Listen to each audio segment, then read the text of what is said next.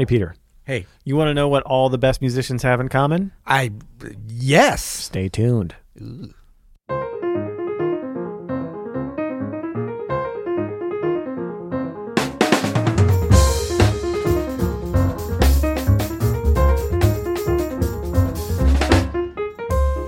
I'm Adam Maness. And I'm Peter Martin. And you're listening to the You'll Hear It podcast. Daily music advice and inspiration coming at you. Coming at you today, sponsored by Open Studio. Hey, did you know, Peter, we're doing a, a little sneak preview of our Black Friday? See, I know, we can't really tell anybody, but we're going to tell these thousands of people on our podcast. Oh, we are. Okay. Yeah, good. yeah. If you go to uh, uh, openstudiojazz.com slash YHI right now, you can choose what you pay on the Piano Access Pass and the All Access Pass. We're out here hawking the, uh, the Piano Access Pass every episode, and you can actually choose what you pay for it on a monthly basis. That's the first time we've ever done that for a subscription. We, Yes. We've done it before for standalone courses, but this is everything. This is everything, and I think that obviously the subscriptions, the memberships, are the um, the place if you want to really dive into our community. Everything from uh, daily guided practice session to um, the litany of courses that we have. It's just a great way to get involved with our community, and at a fantastic pi- price that you will be choosing. We were going to do like discounts. You know, everyone's tired of like thirty percent off, 70 percent Like we couldn't even. We're like, you know what? You choose because we really Yeah. believe, especially on the memberships. Once you're in, you're going to want to stay in. And so the great thing about it is, whatever price you come in, as long as you stay a member, and there's no never an obligation to stay. We're not one of those kind of organizations. You know, like when you sign up and yeah, then you it's try not like a gym where we try to like uh, like strong arm you into staying. yeah. corner you in a room and, and pump you up with steroids. We're not going to do that. Well, you know another reason why we wanted to do choose what you pay Why? Because there ain't no gigs. That's right. Nobody has any money. I know. So we're trying to help. We're trying to help our uh, help our buddies out here. So go Yeah. to openstudiojazz.com. But slash the way this works, YHI. yes, slash YHI. The way this works though is don't be like don't be coming in at the billionaire level, your personal billionaire, and what you choose, but you're choosing at the out of work musician level. Yeah. You got to choose Yeah, kind of at least in w- within your range of what you can afford. Yeah, the That's the way it works for everybody. the billionaires here are helping to support the uh, the out of work, uh, just regular old millionaire jazz musicians. exactly. Yeah. exactly. Uh, so today we're talking about the best musicians all share this one trait. I love this. The best musicians all share this one trait. I love this idea, yeah, because it's coming off of us talking about the piano access pass and the all access pass. And one of the great things about what we've done here at Open Studio is that we've done all these great courses by all these amazing musicians. I mean, they're all very different players and different people. I'm talking about you and Geoffrey Keezer and Christian McBride, Sean Jones, Warren Wolf, Steve Wilson, Gregory Hutchinson, Reuben Rogers. I mean, just the list of Bob amazing DeBoo. Bob DeBoo now. All these amazing Adam Maness. Romero Lubambo, uh, Helio Reeves. Alves, Dianne Reeves. I mean, it's Yeah. just the list gets uh, crazy. But there are a few traits actually. It's not even just one, although we did say just one. Uh, but there, you could actually narrow Your down- title. you could narrow down almost. It's not even. A, it's not really a personality type, but they all have some strong characteristics that Yep. they share. And I have one in mind. Yeah. And I think you have one in mind. And I just want to see maybe what the what the difference is, and if we can find some common ground and some agreement possibly on what makes these top tier players top tier. Certainly, it's the level of musicianship, but I think there's more than that. Actually, I think so too, and I always feel like, um, you know, if you look at any group, like we're looking at sort of a a specific niche of great jazz musicians, but you could look, you know, you can widen it out, you can make it smaller, you could be like jazz soprano saxophonist. That's like a niche within a niche. Um, I think he's going to talk about Kenny G. no, come on, big shout out to Kenny. Um, so you could think about. I got to tell you from one of my podcasts I listened to. They actually made a funny. Well, maybe if you remind me, I'll tell you the story. A funny Kenny G reference on a non-music podcast the other day. nice. Um, but identifying within any group, be it very small or even a wider group, all the way up to all of humanity, but things that people that are successful at an endeavor, what traits do they share is such a valuable thing. I mean, that's a lot of what I think people that really study biographies say and just read, be it a biography of Ben Franklin and Angela Davis and just, I mean, different people from different times people that really love biographies and want to learn from them and almost use them as a self-help tool not in a not in a corny way but just in an, a life enhancement improvement way What would- makes these people so special? right Yeah. right very much like our friend rick beato what makes you know the, the the what makes this wait does he do the what makes this song great Yeah, he does. yeah yeah right It's a great feature. It actually. is. Yeah. Or like the 20 greatest guitar intros of all time. It might be like Wes Montgomery and then Eddie Van Halen, but it's like finding these things that are in common because those are things that if you latch onto, like your chances of being successful with that trait, with that um, you know attribute, with that practice technique, wh- whatever it is that you can glean from that situation, there's safety in numbers, right? And so just like I always was like, you know, when I would meet other musicians my age or older or younger or whatever, but they could play good, I'd always like ask them like, what do you practice on? And if they said, oh, I, I every morning I get up and I practice a Thelonious Monk solo backwards in retrograde, switching my hands up. No matter how much I love that pianist, I'm not going to go do that unless I start to hear it from a couple of others as well. Exactly. Because some things work for somebody individually. For sure. right? But when we talk about shared traits, now we're getting into something that has a high probability that it's going to be able to apply to your situation. That's right. Yeah, and and I think it's. I'm glad you brought up that that musical example because because he's switching the cameras. We're not even on YouTube. we're not, but it's fun. It's Look, there you are. It's ridiculous. And here I am. um, no, he's practicing. That's what he's That's doing. right. No, but but you we can very much look at this uh, along the same lines of of how you would learn the music of these people. It's a very similar thing because the the personality traits, right? How they behave and uh, interact with others and themselves, I think tells you a lot about sort of the bigger picture of what it means to be a great artist. And Yes. so I'll get into mine. I'll start with Let's mine. Have we buried the lead yet? Have No, we, no, no, have no, we no. I? Did we lose anybody because no, we haven't a- said it yet? No, it's a relevant setup. So uh, I think the thing that I've noticed the most in all of these great players, uh, uh, musicians, Dianne Reeves and Gregory Hutchinson and Christian McBride and yourself and Geoffrey Keezer you I I hear them make mistakes when we when we record the courses and I and I get to be around them on live shows and and even get to play sometimes uh, with them or, or around them. I hear them make mistakes just like every other musician does. I hear them have uh, troubles with their career, like professionally, just Yeah. like every music. That doesn't end just because you get to a certain level. You Right. know, I hear them have um, issues musically, uh, struggle with, am I, you know, what what is the right thing to do here in this musical situation? I I even can see sometimes that they struggle with maybe um, you know the the amount of knowledge that they have about music. You think that like you know some of these top tier artists they must know everything about everything, but that's not often the case actually. And in fact, oftentimes you know almost every time they don't th- there's there's a knowledge gap between them and what you would think is a lesser player, Yeah. right? On certain things. Now certain things they're you know the world class expert on, but they, you know not every musician knows everything about everything, right? So they struggle with the same things that you know I see around here in St. Louis with some local musicians. Uh, technically, there's a the biggest difference that I see though is the amount of resilience that these top tier players have. They'll miss a note, and it will not ruin their day. Right. They will have maybe not even the most easy solo or even easy gig, and it will not ruin their week. Right. And I see players that struggle with this that will have maybe not the greatest, you know, se- even a section of the solo, or they'll play, they'll miss something, right? Like they'll go for something and they'll miss it, and it just, you could Yeah, I like that.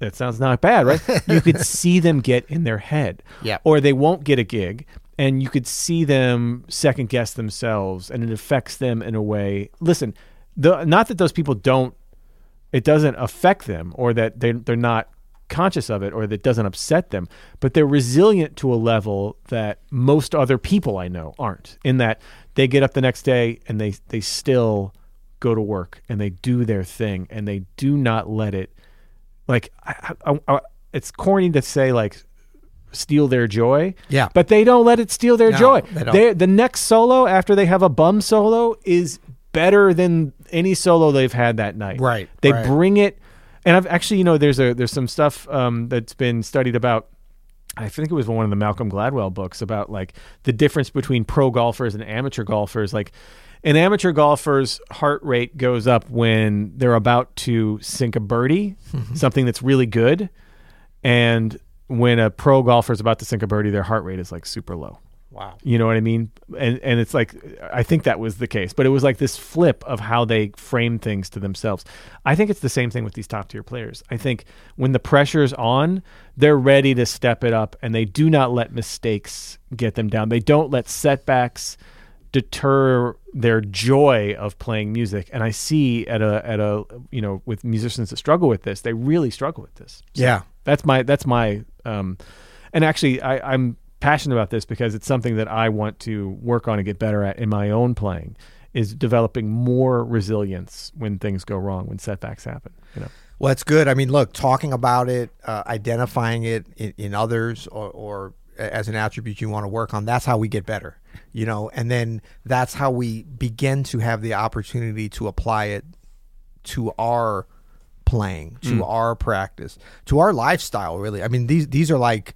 And I mean, hopefully, mine is going to be that same kind of top level thing where you, can better- take. you better bring it. I know, uh, but I mean, yeah. So resilience, meaning of course, you were talking about it with specific group of musicians, great musicians, which you could widen that out to, to all different styles. Just great musicians, maybe even great artists. Certainly sharing this kind of resilience, um, and you know, both at the micro level and the macro level, like you mentioned in solos. Like the next solo is going to come back hitting it after they. But sometimes it's even like a phrase trails off, and then the next phrase. Like there's all different ways. Sometimes it's a gig, sometimes it's a tour, but it's like all these opportunities. But I think what's great about identifying these traits and thinking about them and how you want to apply them and use them to improve your playing is that oftentimes these um, kind of character traits, attributes, go well beyond just music. Hmm. So you'll probably be able to identify, any of us could identify maybe areas like, wow, wow, I wish I was more resilient, like, you know, a Sean Jones or whatever. So in my playing, I wish I could have that ability. I'm going to really work on that you can look at another part of your life. It's like, okay, wait, what part of my life? Maybe I do have the ability to be like, what is something that I've been resilient with my life? Maybe it's a relationship. Yeah. You know, that had some setbacks, but you've stuck it out and now you everything's going really good. Yeah, yeah. So I think oftentimes we can find these, and then that can embolden us to say, with confidence, okay, I'm going to really work for the next month, for the next three months, six months on resilience specifically within my playing. But I know that I actually already have an ability within me. This is not something that I just have to steal or take from others or learn from zero. It's already I've here. Actually, it's already here. Yeah. I just need to learn how to apply it to a different part of my life. Right. I love that holistic way of looking at things because it makes it so much easier and it, and it connects our music and our art with who we are as people, which makes our story as improvisers and as players so much more authentic, I think. So it can be a very deep thing. I love your one. And I was looking it up again because I'm like, resilience. I know exactly what you're saying, but I wanted to get a definition. Um, so I went to a little place called the Oxford Dictionary, which I happen to have access to. Yeah, they know what they're talking Yeah, about. yeah, yeah, yeah, yeah. The capacity to recover quickly from difficulties. Yeah. And then and another one, toughness. Totally, Yeah. totally. And then the second um, definition, I never understand are these alternate definitions or just secondary ones? I don't know. The ability of a substance or object to spring back into shape, elasticity. So that's cool because it's like toughness, but it's also elasticity. So there's like a flexibility to it. So sometimes, like really understanding these words and concepts and then thinking about inspirations, as it were, certain musicians that you like, people that you like, might have might even not be a musician. Think about who's like the most resilient person you know.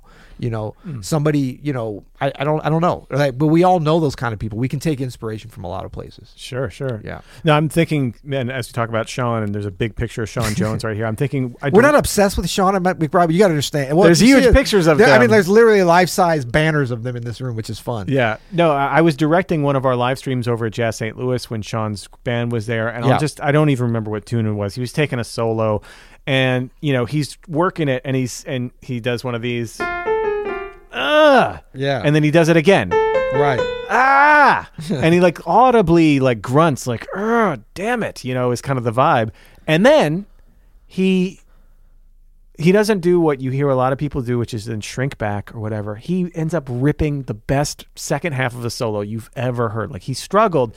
He he he bounced back in such a way that I was so inspired, and the audience like gave him a huge ovation after the solo because he was working through some stuff. Yes, Yeah. yeah, yeah. Well, I mean, you know, if you want to hear see this on the solo level, there's there's so many great examples you can find. Pretty much your favorite artists. There's very few flawless artists in For terms sure. of sh- showing this, but Miles Davis, you know, on My Funny Valentine, Stella by Starlight, and Live from the Philharmonic is some great examples of that of of just certainly resilience in a very musical way. It's awesome. Okay, so for um, my trait, the one trait or a trait that the best musicians share, this was hard for me because I was thinking of like confidence, humility, Confidence is a good one. you know, that are kind of easy and fun and important.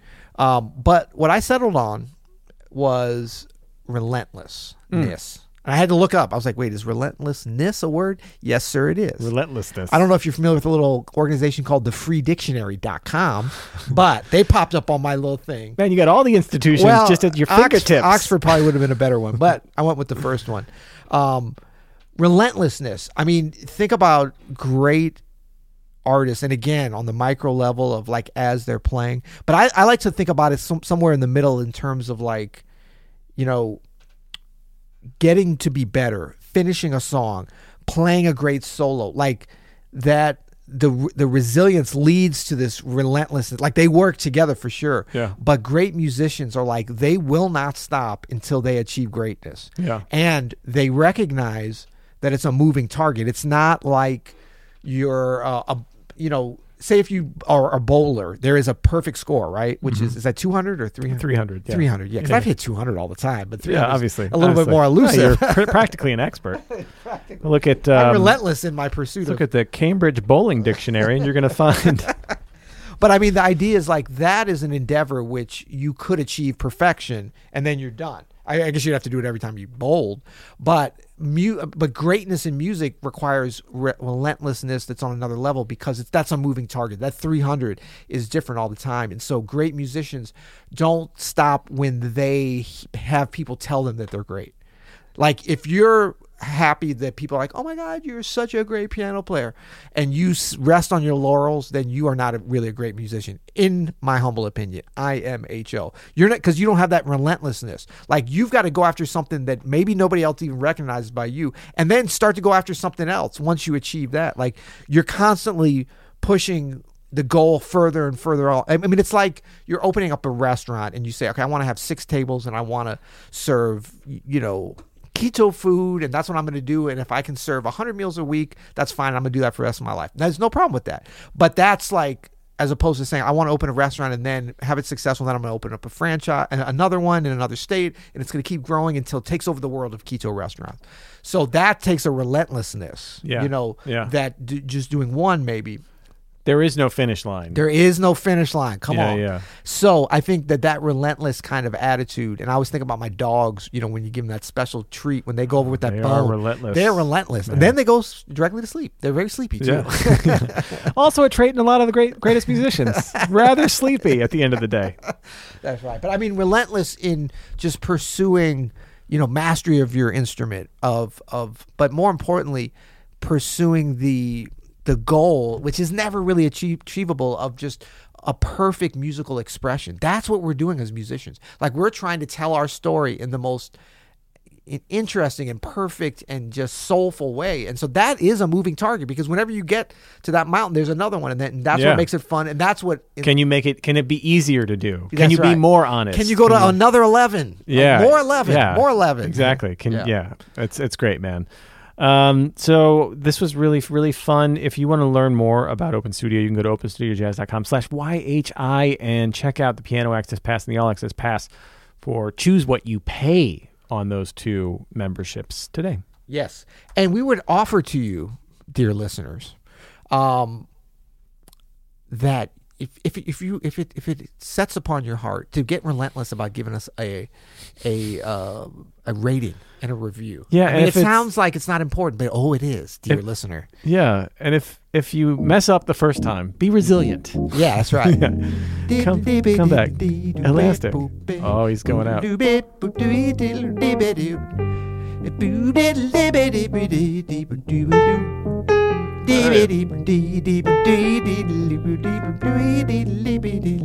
Give us a rating and review. Give us a rating and review. Give us a rating and review. And I'll stop singing. yeah. You'll hear it.